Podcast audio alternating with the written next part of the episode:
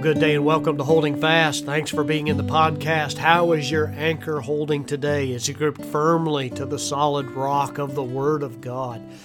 Well, it's uh, great to have you today. We're going to do another hymn history, Hymn History Friday today.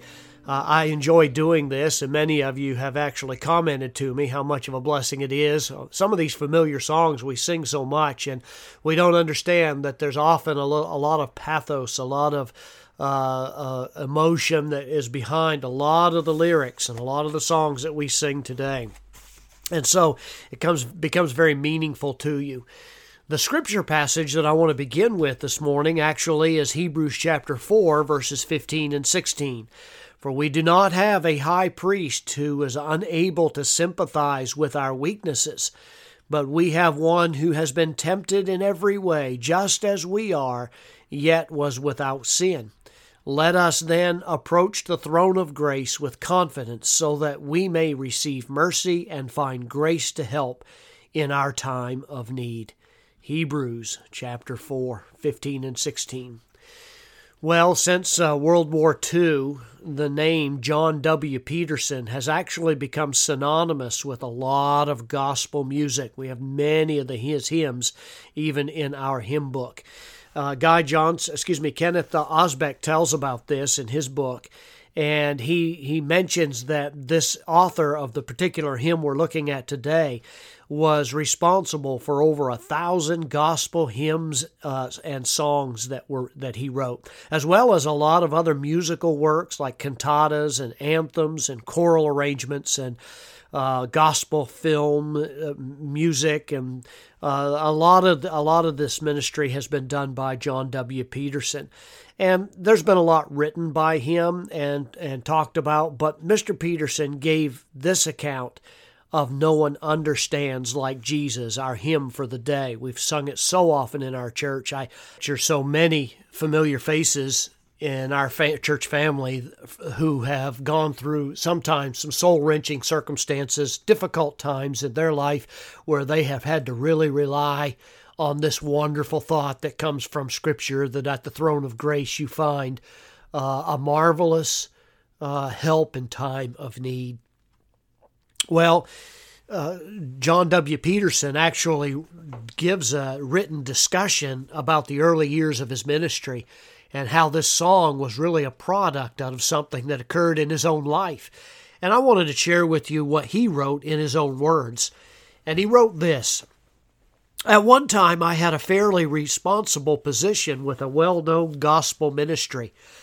Uh, one day, a supervisory position opened up in my department. I was led to believe that I was to be promoted to this position. I was thrilled and challenged by the prospect of a new job. But I was bypassed, and a man from the outside was brought in to fill the position. There followed days of agonizing heart searching. It was all I could do to keep from becoming bitter.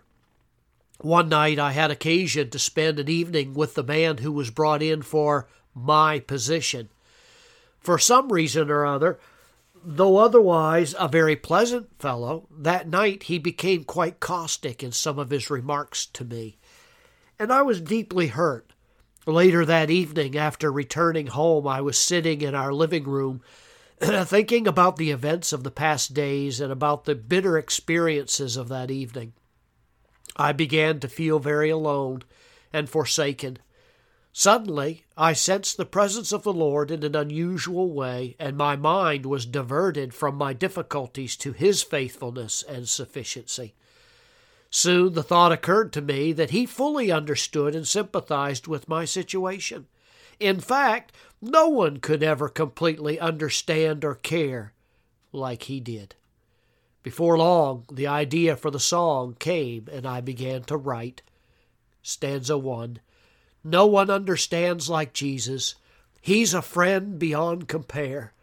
Meet him at the throne of mercy. He is waiting for you there.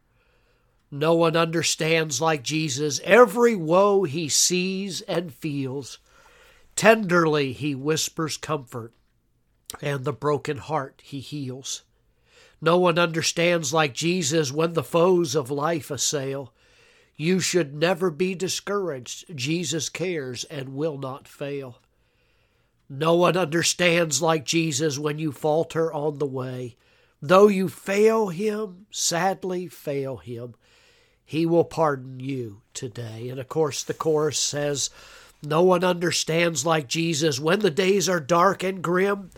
No one is so near, so dear as Jesus. Cast your every care on him. Today, can I encourage you to learn to handle human disappointments and rejection, just as Joseph did by really realizing this truth? Uh, he said in Genesis chapter 50, verse 19 and 20, They meant it for harm, but the Lord meant it for good. Let's be thankful today, won't we, folks? Thankful for Jesus who understands, He'll never disappoint. Uh, you can sing as you go along, realizing that no one really understands like Jesus. God bless you today. Keep your eyes on Him.